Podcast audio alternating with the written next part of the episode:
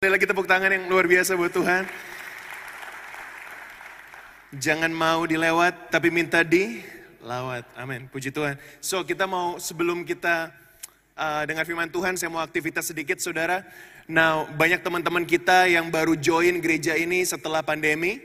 Jadi saya lagi pingin identify berapa banyak yang pre-COVID, berapa banyak yang post-COVID. Oke. Jadi saya minta semua jemaat kita bangkit berdiri sama-sama. Yuk, berdiri sama-sama dulu. Oke, sip. Ya, hari ini khusus hari ini karena Valentine's Day, kita mau dengar khotbahnya berdiri selama satu jam. Enggak, enggak, enggak. Oke, dengarkan saya baik-baik, dengarkan saya baik-baik. Oke, saya minta semua jemaat yang sudah berjemaat di CC sebelum COVID dan sebelum gereja kebakaran. Oke, jadi sebelum COVID, jadi udah mungkin dari tahun 2020 bulan Januari, Februari, Maret.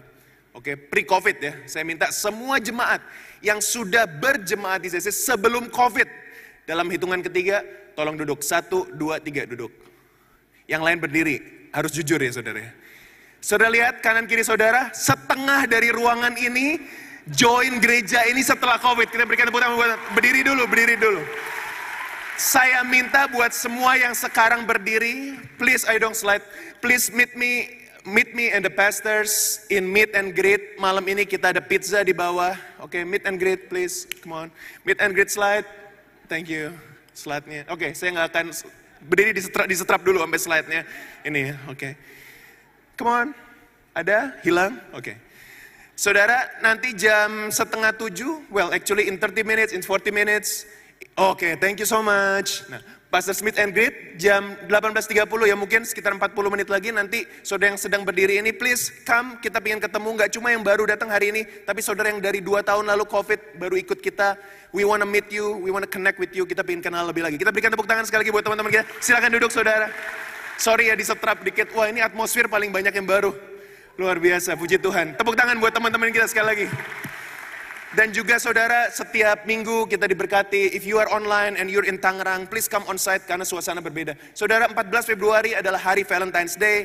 Dunia merayakan Valentine dengan kado, dengan bunga, dan dengan coklat, dinner, dan lain sebagainya. Tetapi kita merayakan hari kasih sayang dengan mengingat kembali betapa kasih Tuhan yang luar biasa buat kita. Amin.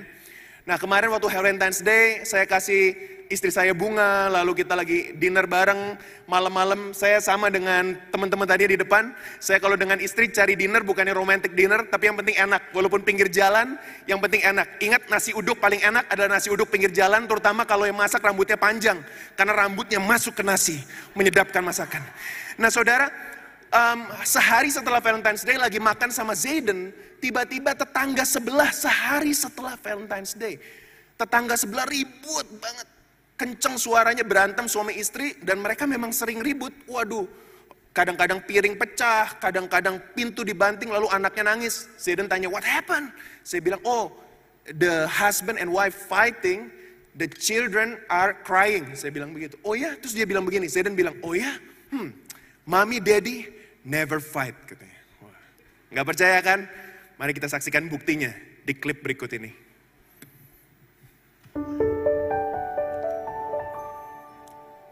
Say then, uh, describe mommy daddy's relationship. So your relation, so if you're, if this is very apart, right? The circles are very apart. So that, so that means the relationship is very apart. But if it's like so close that it's merging, then that means they're so close that. So let's, so mommy and daddy.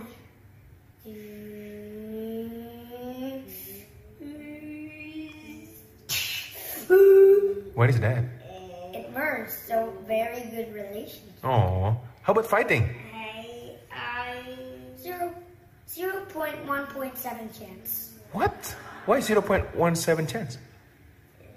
Because I never seen you fighting. So I did my iPad research, I did my maths. 0.17? So you never see me fighting? There's no Never all your life? Never, ever, ever? Wow, okay. Langsung dapat Nintendo baru. Saudara tahu rahasianya kenapa Zayden nggak pernah lihat saya sama istri berantem? Karena istri saya kalau marah, diam. Karena firman Tuhan berkata dalam duduk diam dan tinggal tenang terletak kekuatanmu. Bedanya kalau saya, kalau marah, saya menyatakan kemarahan saya. Jadi kalau marah saya kesel mukanya. Terus mulai galak gitu kan. Kalau istri saya diam. Tapi kalau ditanya, saya makan apa malam ini? Hmm. Saya kita keluar nggak malam ini? Hmm. Saya pijetin dong. Hmm. Ya jadi sampai lalu tujuh hari kemudian baru dia menyatakan kemarahannya. Nah, itulah bedanya laki-laki dan wanita. But but this is what uh, inspiring adalah saya baru sadar gini. Dulu saya dan istri sering berantem, apalagi pas lagi awal-awal relationship. Tapi sebetulnya bagus gitu. Lebih baik di awal-awal pacaran kita sering berantem, di awal menikah sering berantem, tapi semakin tahun berantemnya semakin berkurang. Amin. Daripada di awal-awal pacaran, awal menikah, waduh honeymoon, sweet, semuanya indah. Tapi semakin tahun semakin memburuk, saudara ya. Jadi lebih baik semakin membaik. Lalu saya menemukan satu hal. Kenapa hubungan saya semakin membaik? Tunjukkan salib ini. Karena sejak tahun 2014 kita menikah, 2012 kita menikah, sampai 2014, lalu semakin tahun kita semakin melayani Tuhan. Saya dan istri saya melayani Tuhan bersama-sama, dan semakin kita dekat kepada Tuhan, maka hubungan kita dengan sesama semakin baik. Hubungan saya dengan istri semakin baik karena saya semakin merasakan kasih Tuhan yang begitu besar dalam hidup saya. Coba lihat salib ini. Kalau saudara lihat salib, bentuk salib, mana yang lebih tinggi, mana yang lebih panjang? Yang vertikal apa yang horizontal? Vertikal. Vertikal bicara apa? Hubungan kita dengan Tuhan. Horizontal bicara hubungan kita dengan sesama. Jangan dibalik. Banyak orang dibalik begini. Hubungan dengan istri, hubungan dengan keluarga lebih penting daripada hubungan dengan Tuhan. Kalau salib horizontalnya lebih lebih panjang daripada tinggi vertikal, maka salib akan terbalik. Salib akan terjungkal. Maka itu orang yang mementingkan hubungan di atas hubungan kita dengan Tuhan, pasti hubungannya nggak sehat pasti hubungannya nggak balance. Tapi saudara dan saya percaya nggak malam ini, kalau kita utamakan Tuhan dan terus membangun hubungan kita dengan Tuhan, pasti hubungan kita dengan pasangan kita, dengan keluarga kita juga sehat. Karena Tuhan dimuliakan di dalam hubungan kita. Amin. Nah saudara hari ini kita mau belajar sama-sama bagaimana kita bisa mengasihi seperti Yesus mengasihi. Karena percaya begini, kalau saudara punya dalam hubungan special friend atau hubungan suami istri, hubungan keluarga, bahkan dalam hubungan bisnis. Kalau kita bisa mengasihi seperti Yesus, maka saya percaya hubungan kita akan lebih baik. Amin. Hubungan kita akan lebih baik. Nah, saya akan mulai dengan apa itu cinta. What is love? Kata cinta dalam bahasa Yunani terambil dari kata agape. Dan ini definisinya. Saya sudah belajar definisi ini. Dari saya umur 22 tahun pertama kali membangun hubungan. Saya ketemu dengan istri saya waktu saya umur 23 tahun. Baru selesai kuliah lagi ngambil S3 ketemu dengan istri saya dia umur 19. Makanya buat jomblo-jomblo di tempat ini, kalau umur sudah 23, yang perempuan 20, tolonglah doakan saudara ya. Karena waktunya kadang-kadang sudah waktunya Tuhan, kitanya masih belum siap. Kadang-kadang belum waktunya Tuhan, kitanya sudah sok siap. Jadi kita harus juga mempersiapkan diri kita. Nah waktu saya belajar tentang hubungan pertama kali diajarin definisi ini oleh mentor saya. Coba ya, anak muda terutama Bapak Ibu, semua harus hafal definisi ini. Apa itu kasih? Kita mau ucapkan bersama-sama. Dari kata upaya sampai memberi ya, kita ucapkan bersama-sama. Satu, dua, tiga. Upaya menyenangkan orang lain dengan mengorbankan diri sendiri karena kasih selalu memberi. Saudara, definisi kasih saya udah hafal ini. Upaya menyenangkan orang lain dengan mengorbankan diri sendiri karena kasih selalu memberi. Nah, bedanya kasih dengan nafsu apa? Coba kita lihat definisi nafsu begini. Sama-sama kita baca. Satu, dua, tiga dari upaya. Upaya menyenangkan diri sendiri dengan mengorbankan orang lain karena nafsu selalu mengambil. Balik lagi ke kasih. Saudara, kalau saudara mengasihi seseorang apa sih bukti utama kasih apa? Pengorbanan. Tadi suami istri yang pertama, Audrey dan Yere coba kalau begini ya. Audrey bilang ke Yere, kamu kalau tinggal ke Yere apa ya? Yang, ko, mas, beb, B, apa itu B? Big, beautiful. Oke. Okay. So dipanggil suaminya lalu bilang, tolong betulin genteng. Terus dia bilang, gak usah lah Audrey, kan you know I love you. Gak perlu betulin genteng. Terus Audrey, Yere bilang ke Audrey, tolong masakin aku. Gak perlu lah masakin, kan you know I love you. Right? Cuma lip service aja, gak mungkin. Kasih tidak akan bisa nyata kalau tidak ada Pengorbanan. Maka itu kunci dari kasih sebetulnya apa sih? Pengorbanan. Saudara tahu, bukan cuma buat pasangan. Tapi ini, saya waktu tahun lalu, itu antar anak saya sekolah ke sekolah special needs, satu jam setengah. Pulang pergi tiga jam di jalan. Saudara tahu, ongkos bensin pergi pulang 200 ribu, ongkos tol 200 ribu. Jadi setiap hari nganterin dia itu 400 ribu. Kali 5 Senin sampai Jumat 2 juta. Bayangin saudara. 8 juta buat nganterin anak sekolah. Dan saya harus kerja di library tempat dia dekat dia sekolah. Adakah saya mengeluh? Kadang-kadang saya mengeluh karena macet. Tapi karena kenapa kita lakukan itu? Gantian sama istri saya yang hamil tiga bulan sampai hamil lima bulan masih nyetirin anak saya untuk ke sekolah kalau saya sedang tidak bisa antar. Bayangkan sudah, kenapa kita lakukan itu? Karena kita mengasihi dia, maka kita mau berkorban bagi dia. Apa kata kunci daripada kasih apa? Berkorban. Tapi masalahnya kan gini, kita tuh nggak biasa berkorban, kita biasa mengorbankan orang. Karena waktu anak itu lahir, dia egocentric being. Setiap kita dilahirkan sebagai egocentric being. Coba bayangin, kalau anak kecil aja diambil mainannya, pasti dia marah. Gak ada anak kecil satupun yang diambil mainannya, lu bilang, makasih om, ambil aja mainannya om. Gak ada. Saya punya anak yang Zevi, dia punya mainan Super Wings, 5 set robot itu gak boleh disentuh. Kalau sampai sepupunya ambil, wah dia akan marah sekali. Nah anak saya yang paling kecil namanya Zailin, dia lagi titing, giginya lagi tumbuh. Jadi gatel, semua dimakan. HP saya dimakan, remote control dimakan, robot-robotan dimakan. Dia ambil mainannya Zevi, diambil dimakan. Marah sekali Zevi. Kenapa? He cannot share. Karena orang tidak biasa berkorban, saudara. Maka itu berkorban harus diajar untuk berkorban. Harus latihan untuk berkorban. Firman Tuhan berkata apa? Pikulah kuk yang kupasang. Dan belajarlah kepadaku. Betul nggak? Lalu Tuhan bilang apa? Anak manusia datang bukan untuk dilayani, tapi untuk melayani. Saudara berkorban harus belajar. Nah ini penting sekali nih. Banyak orang masuk dalam hubungan dengan mentalitas nafsu. Bukanlah mau memberi, tapi apa yang saya bisa dapat dari cewek ini? Apa yang saya bisa dapat dari cowok ini? Apa yang saya bisa dapat dari hubungan ini? Kalau orang masuk pernikahan, bayangkan suaminya juga nafsu kan, maunya mengambil, yang istrinya juga mengambil, masuk pernikahan. Di hari pernikahan bisa luar biasa, tapi pernikahan tidak akan sustainable. Kenapa? Karena masuk dengan nafsu. Kata kata nafsu di dalam Alkitab terambil dari kejadian tiga. Saudara dalam bahasa Indonesia namanya apa? Hawa nafsu. Kenapa katakannya hawa nafsu? Tahu nggak kenapa? Karena kata nafsu pertama kali itu hawa. Di kejadian tiga dikatakan, namun engkau akan berahi kepada suamimu. Ini bukan bicara mengenai nafsu seksual, saudara. Ini bicara mengenai apa? Ingin berkuasa atas suaminya. Dia mau mengorbankan suaminya supaya kepentingan dia yang jadi. Domestic violence, contohnya Van. Kamu aku, kamu selalu jadi korban saya ya. Nah, domestic violence terjadi waktu apa? Coba, kalau dalam kalau dulu KDRT itu kalau sudah menikah baru KDRT begitu kan. Ada sekarang perkembangan pacaran pun ada KDRT. Dan sekarang nggak cuma cowok ke cewek. Kalau ceweknya bisa karate, cowoknya dipukul juga.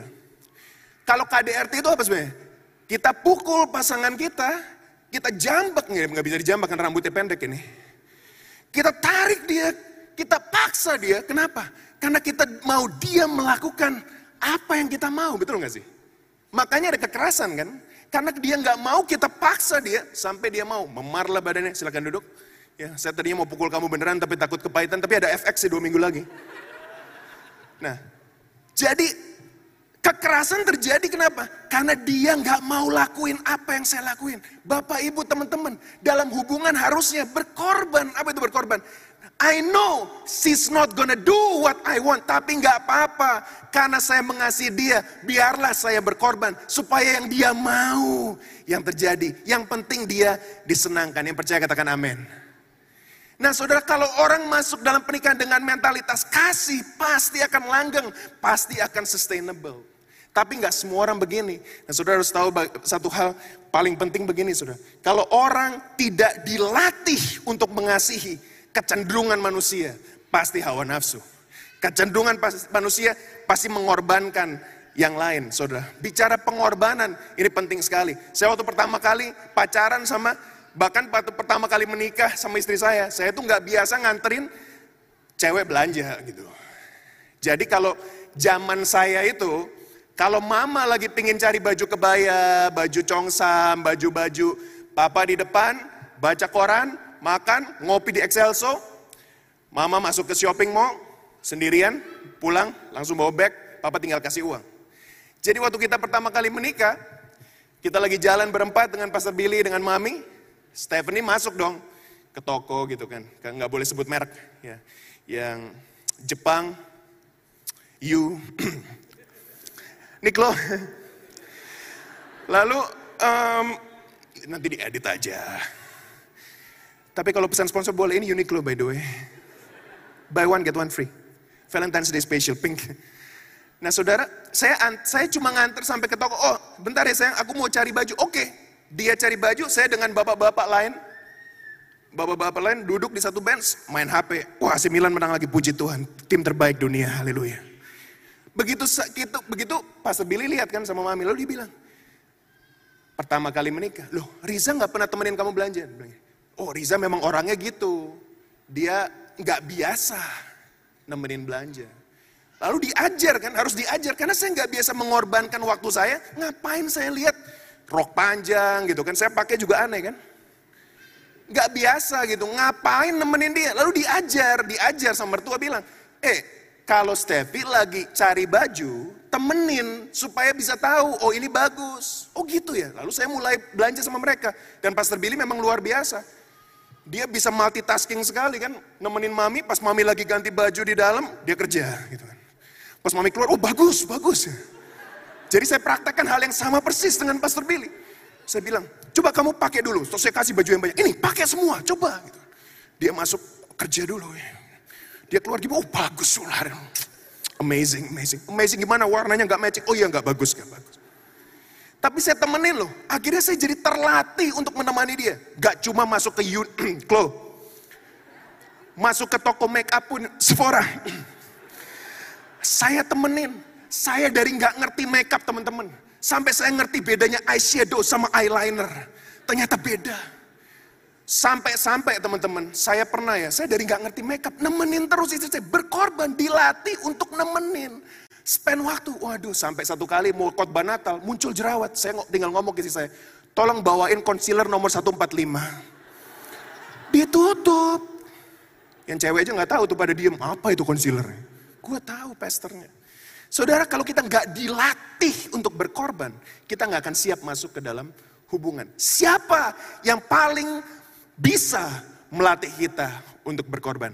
Namanya Yesus. Di slide sebelumnya dikatakan, tidak ada kasih yang lebih besar dari ini. Slide sebelumnya dikatakan, dia yang memberikan nyawanya untuk sahabat-sahabatnya. Teladan kasih terbesar itu Yesus. Kalau Bapak, Ibu, Saudara, teman-teman, adik-adik mau belajar gimana mengasihi, gimana berkorban, gak ada figur yang lain. Udahlah, Barack Obama semua kalah semua. Yesus satu-satunya. Karena dia, bayangkan, dia datang untuk mati. Waduh. Saudara bayangin deh, mana ada Tuhan yang datang, lihat deh, Hercules, apa, semua itulah dewa-dewa yang ada di, mana itu, Em, Yunani, Romawi, nggak ada satupun dewa datang untuk mati, nggak ada. Yesus datang satu agenda, dia mati di kayu salib, supaya saudara dan saya diselamatkan. Yang percaya kita diselamatkan, kita berikan kemuliaan buat Tuhan, amin. Itu kasih yang terbesar, udah nggak ada lagi saudara. Makanya buat saya, Alkitab dari kejadian sampai wahyu, itu satu buat saya, itu love story. Itu buku cinta buat saya. Yesus saking cintanya sama saya, dia mati di kayu salib. Waduh, itu teladan yang luar biasa deh. Kalau saya udah belajar dan merasakan kasih Tuhan, lebih gampang mengasihi orang lain. Wah, sudah pernah ketemu? Ya pemain keyboard, oh enggak. Saya, saya mendengar ada keyboard, kayaknya itu dari surga, saudara. Saya tadi udah panik, loh saya pikir udah maju dia. Jangan maju dulu ya pemain keyboard ya. Saudara, saudara pernah nggak sih lihat orang yang hatinya tuh keras banget? Waduh. Saya merasakan sudah lagi mau siapin khotbah.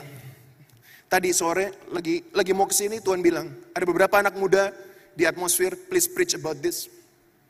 Saudara trauma dan merasa nggak siap dalam hubungan karena saudara belum pernah mengalami kasih Bapa dunia yang sempurna. Mungkin waktu saudara bayi hanya mama yang ngurus atau mungkin single parent hanya papa yang ngurus sehingga ada yang missing. Dan saudara takut, aku nggak pernah belajar kasih yang terbaik dari papa kandung Sehingga saudara takut masuk ke dalam hubungan yang serius. Saya pernah mengalami saudara.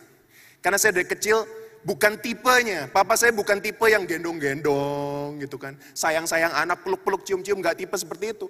Papa saya orangnya kaku sekali. Sebelum di jamaah Tuhan. Sekarang sama cucu luar biasa, akrab banget. Bisa peluk-pelukan dan lain sebagainya. Tapi waktu itu belum di jamaah Tuhan sehingga agak kaku kepada anak-anaknya.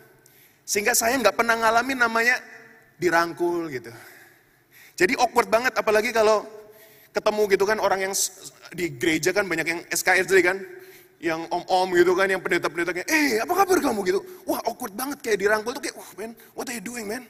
You know, you're in, you're invading my privacy gitu. Karena nggak biasa namanya dapat sentuhan gitu nggak biasa. Karena kaku banget.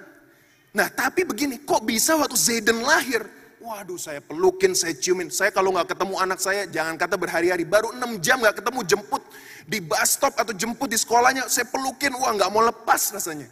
Kok bisa berubah dari nggak pernah merasakan kasih Bapak di dunia?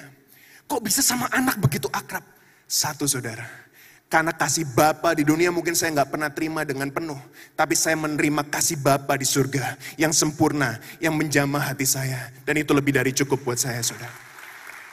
Anak akan belajar dari bapaknya, percaya deh.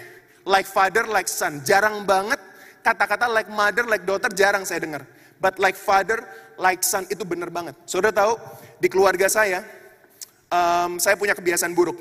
Jadi saya kalau makan, itu saya suka ngangkat kaki. Nah, kayaknya kurang enak nih. Jadi saya kalau makan itu nggak bisa duduk begini sudah. Makanya saya tuh lebih suka makan pinggir jalan. Kalau duduk gini tuh nggak enak. Gini juga nggak enak tau nggak saya kalau makan sudah. Kalau di rumah saudara. Ini kamera ada? Oke. Bagus juga ini. Kursinya. Saya selalu ngangkat kakinya. Gini kalau makan, bahkan paling enak saudara. Cobain deh, yang nggak pernah. Cobain ini ya. Saya ngajarin sebagai gembala di tempat ini. Oke? Coba, coba sekali aja. Yang laki-laki, perempuan jangan. Iya. Lesehan tapi di kursi. Uh, enak banget, beneran. Yer, kamu coba Yer. Oh kamu nggak bisa. Tolong doakan dia. FX ada sesi buat lipat kaki nggak kayak gini? Nggak ada, oke. Nah, saya kan makan kayak gini kan. Terus istri saya bilang, kamu tuh makan, kamu udah di Australia hampir 20 tahun. Kamu makan kayak orang pedalaman. Nah, Zayden makan, kaki ngangkat saudara. Zevi makan, kaki ngangkat. Ini yang heran. Karena saya nggak pernah ngajarin mereka. Nah, yang paling aneh, ini benar. Saya ada fotonya nanti, mungkin Instagram besok saya post deh. Anak saya bayi umur 8 bulan, Zailin. Makan kakinya ngangkat, saudara kayak gini. Eh bro, how are you man? Waktu saya lihat Zailin, saya bilang, ini bukti dia anak saya, kakinya ngangkat. Saudara tahu nggak? Anak akan ikut bapaknya. Kalau saudara tidak dipenuhi dengan kasih bapa, yang kasihan anakmu. Karena you never feel. Dan banyak orang waktu mereka kehilangan kasih bapa di dunia, mereka cari bapa pengganti di dunia. Nah saya nggak terlalu ngefan kalau di gereja panggil pembina, mami, daddy, dad yere. Saya nggak terlalu ngefan. Saya nggak menghalangi dan nggak mel- melarang sih. Tapi saya kurang kurang seneng kalau dengar kata papi Yere gitu kan. Papi Billy, papi Riza. Waduh, saya kurang seneng. Kenapa? Papi Yos, aneh ya papi Yos. Abang Yos. saya kurang seneng. Kenapa? Karena gini loh. Pembina kita, sekebapaan apa pun, sekeibuan apa pun, dia bukan bapak kandung kita, dia bukan ibu kandung kita. Kalau saudara merasa kehilangan figur bapak dan ibu di dunia, jangan cari figur pengganti karena mereka tidak akan bisa memuaskan itu. Satu-satunya figur yang bisa memuaskan kasih bapak atau ibu yang hilang dalam hidup kita adalah figur bapak di surga. Dia kasih yang sempurna, yang gak akan ada gantinya saudara. Waduh, saya tuh ngalamin saudara. Saya tuh ada tiga hal yang saudara perlukan hari ini. Saya kasih saudara resep. Kalau saudara mau sukses dalam hubungan, sukses dalam membangun hubungan, baik itu special relationship, baik itu friendship, apa pun itu. Tiga resep saudara hari ini. Receive, experience, remain. Bagaimana kita bisa mengasihi seperti Yesus? Yang pertama, terimalah kasih Tuhan. Firman Tuhan berkata, kita mengasihi karena dia terlebih dahulu mengasihi kita. Kalau kita nggak terima kasih dari Tuhan, kita nggak bisa ngasih ke orang. How can you serve from dryness? You kering gimana you bisa ngasih makan orang? You kelaparan gimana you bisa ngasih makan orang? Sebelum saya khotbah, saya selalu waktu sembah Tuhan, I feel myself, Lord, fill me with your power. Because I cannot serve from the place of hunger. I need to be filled by the love of Jesus. We love because he first loved us. Dan tidak ada bukti yang lebih nyata daripada kasih Tuhan. Di Yohanes 3:16 dikatakan karena begitu besar kasih Allah akan dunia ini. Dia mengaruniakan anaknya yang tunggal. Supaya barang siapa yang percaya nggak binasa. Tapi beroleh hidup yang kekal. Saya akan ulangin khotbah ini di, di Paskah saudara. Kalau anak kehilangan bapaknya nggak punya bapak kita katakan apa? Istilah Indonesianya. Ya tim. Anak nggak punya ibu kita katakan apa? Pi. Kalau nggak punya ibu dan uh, nggak punya ibu dan bapak yatim piatu betul? Suami kehilangan istri dinamakan apa? Duda. Istri nggak punya suami bilangin apa? Janda. Tapi tidak ada satupun kata-kata yang bisa mendeskripsikan bapak atau ibu yang kehilangan anaknya. Betul? Saking sedihnya, saking beratnya, gak ada satu kata yang menglabel kalau bapak kehilangan anak apa namanya? Gak ada. Saking sedihnya, it's too deep heart. Deep heart. Tapi Bapak merelakan anaknya. Kenapa? Supaya saudara bisa menerima kasih Yesus. Yang percaya Tuhan mengasihi kita, kita berikan kemuliaan buat Tuhan. Amin. Wow. Nah keyboard boleh. Jadi kalau saya lagi lemah, cobain praktekin suami istri. Kalau lagi lemah dalam hubungan, lagi lemah dalam pekerjaan, lemah dalam finance, merem, lihat salib bilang, Yesus sudah mati buat saya, dia mengasihi saya. Kalau Yesus sudah mati buat saya, saya percaya dia akan menyediakan apa yang saya perlukan. Amin teman-teman.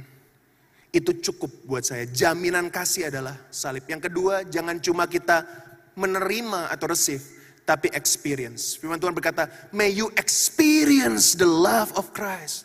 Though it is too great to understand fully. Mengalami kasih Tuhan. Saya kalau ketemu orang yang agak sedikit aneh atau menyebalkan atau keras kepala atau nggak bisa diomongin atau benar-benar ofensif banget, saya cuma punya satu konklusi. Ini orang belum mengalami kasih Kristus. Karena kalau orang sudah mengalami kasih Kristus, pasti dia berubah. Pasti dia berbeda, amin. Karena kasih Tuhan pasti mengubahkan dia. Saudara, saya tahu Tuhan dari umur 15. Saya tahu Tuhan dari umur 12, saya dibaptis umur 13. Tapi saya baru mengalami kasih Kristus umur 16 tahun, satu camp saudara. Campnya seperti FX ini, FX bisa ditampilkan slide-nya. Saya diajakin ke teman saya di Batu Malang, kamu mau nggak ikut? Namanya camp anak muda. Kamu akan mengalami kebebasan, whatever. Oke, saya datang ke camp itu. Satu pendeta namanya pendeta Edi, almarhum dari Jombang. Dia datang dan dia bilang, ada kan anak muda di sini yang hari ini mau mengalami kasih Kristus. Mungkin kau nggak pernah mengalami kasih Bapa di dunia.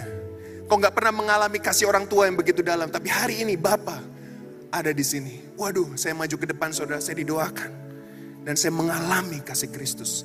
Dan mulai dari hari itu, hidup saya berubah. Hati saya diperbarui. Saya yang keras kepala saudara, hati saya yang keras dilembutkan Tuhan.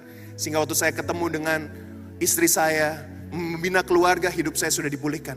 Hidup saya berubah karena saya datang ke satu camp di Batu Malang tahun 99. Hari ini saudara ada kesempatan saudara bisa ikut follow Christ dua minggu lagi di tempat ini. I ask you, please scan the QR code, ikut jam 1.30 di ruangan bawah saudara, on site. Kita mau adakan ini dengan luar biasa. Udah ratusan orang saudara, dimenangkan, hidupnya dipulihkan, diubahkan lewat FX. So don't miss it, nanti setelah saya ibadah, akan berapa teman-teman juga akan bantu Supaya saudara bisa benar-benar mengalami kasih Tuhan. Experience the love of Christ like never before. Yang setuju kita berikan kemuliaan buat Tuhan, amin. Dan yang ketiga sudah penting banget. Gak cuma kita mengalami Tuhan, tapi kita berdiam di dalam kasih Tuhan. Remain in the love of Christ. Firman Tuhan berkata, ranting tidak dapat berbuah dari dirinya sendiri. Kalau saudara nggak tinggal di dalam Tuhan, saudara nggak akan bisa berbuah. Ayat 9, slide selanjutnya berkata begini, demikian juga seperti Bapa telah mengasihi aku, demikian juga aku telah mengasihi kamu. Tinggallah di dalam kasihku itu. Banyak orang sudah di zaman Tuhan, nangis-nangis, bahasa roh, didoain sampai muter-muter di bawah saudara melayani Tuhan, tapi dia tidak tinggal di dalam kasih Tuhan. Adakah saudara yang mungkin tidak tinggal di dalam kasih Tuhan? Saudara sudah jarang ke gereja, jarang berdoa, jarang berkomunitas, nggak pernah baca firman. Mungkin ini pertama kali saudara kembali ke gereja setelah bertahun-tahun, berbulan-bulan. Tapi saya tahu satu hal saudara, mungkin saudara pernah jauh dari Tuhan, tapi Tuhan tidak pernah jauh dari saudara. Dan kasihnya yang sempurna ada di tempat ini, malam ini siap menjamah saudara. Amin. Saudara, mari berdiam di dalam kasih Tuhan. Saya punya banyak cerita yang luar biasa teman-teman saya di jamaah Tuhan.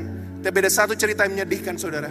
Seorang pembina remaja yang membawa saya untuk mengenal Tuhan. Bawa saya ke camp, ngajarin saya eskatologi, ngajarin saya Alkitab. Dia tidak diam di dalam kasih Tuhan. Dia sudah mengalami Tuhan. Dia sudah menerima kasih Tuhan. Tapi tidak tidak berdiam dalam kasih Tuhan. Dia mulai nggak ke gereja, dia mulai nggak melayani. Sudah tahu apa yang terjadi? Dia ceraikan istrinya, dia menikah lagi dengan orang yang tidak seiman. Dan sekarang dia sudah benar-benar tidak di dalam Kristus. Sangat menyedihkan hidupnya. Padahal dulunya luar biasa. Awali dengan kasih, tapi keluar dari kasih karunia Tuhan. Hari ini saudara percaya satu hal. Kalau saudara mengalami kasih Tuhan, mari terus berdiam di dalam kasih Tuhan. Remain in the love of Christ. Mari berkomunitas. Mari kita connect to each other. Kenapa kita adain meet and greet di bawah. Kita pengen kenal dengan saudara. Supaya saudara nggak cuma datang ke gereja tiap minggu. Tapi saudara punya komunitas. Karena komunitas akan menguatkan saudara. Supaya hidup saudara terus dipenuhi dengan kasih Tuhan. Amin saudara. Seperti ranting gak akan bisa berbuah dengan dirinya sendiri. Kalau tidak connect dengan pohon. Hari ini saudara saya mau challenge setiap saudara. Ayo mari berdiam di dalam kasih Tuhan. Rajinlah datang ibadah rajinlah datang komunitas. Itu satu-satunya cara sudah bisa berdiam di dalam kasih Tuhan. Remain in me, maka kasih Tuhan akan melimpah dalam hidup saudara. Saya percaya satu hal saudara. Kalau saudara dijamah oleh kasih Tuhan, wah hidup saudara pasti berubah. Amin. I feel, I talk to some leaders.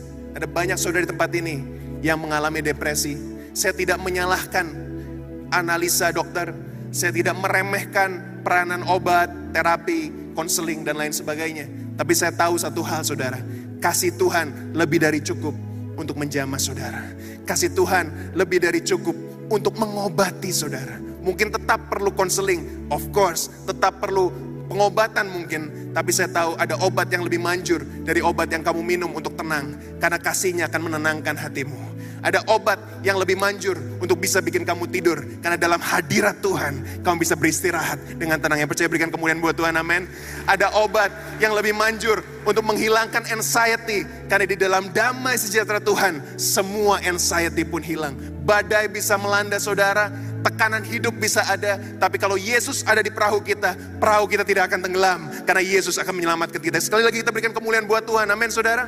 Mari kita bangkit berdiri bersama-sama lagu lama aja. Yang lama aja. Tapi ini anak muda ini ngerti gak ya lagunya?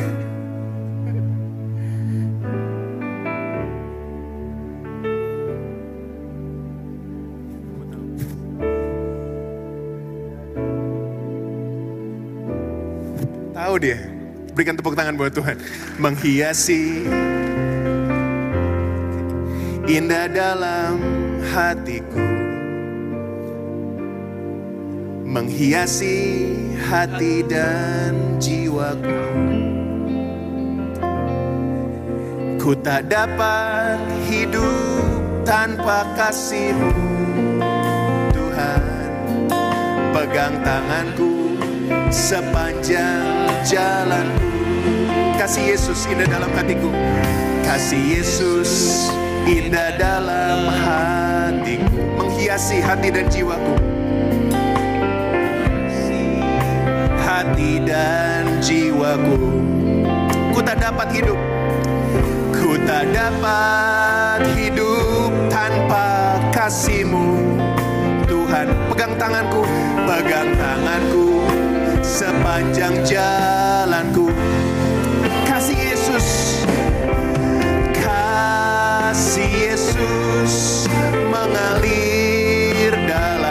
seperti sungai, seperti sungai yang tak pernah kering. Kasih Yesus membebat hatiku dalam kasihmu ku merasa teduh. Kasih Yesus indah dalam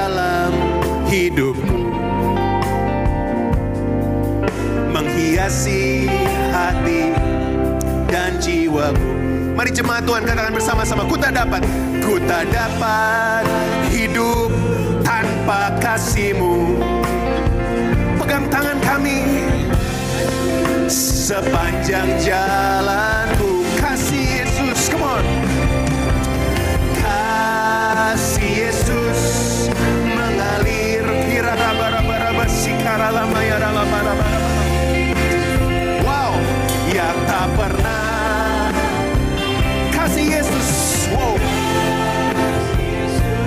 yes Lord.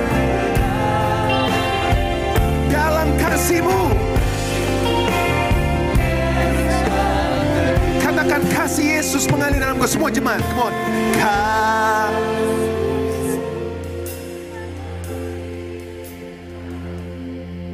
Seperti sungai yang tak pernah kering.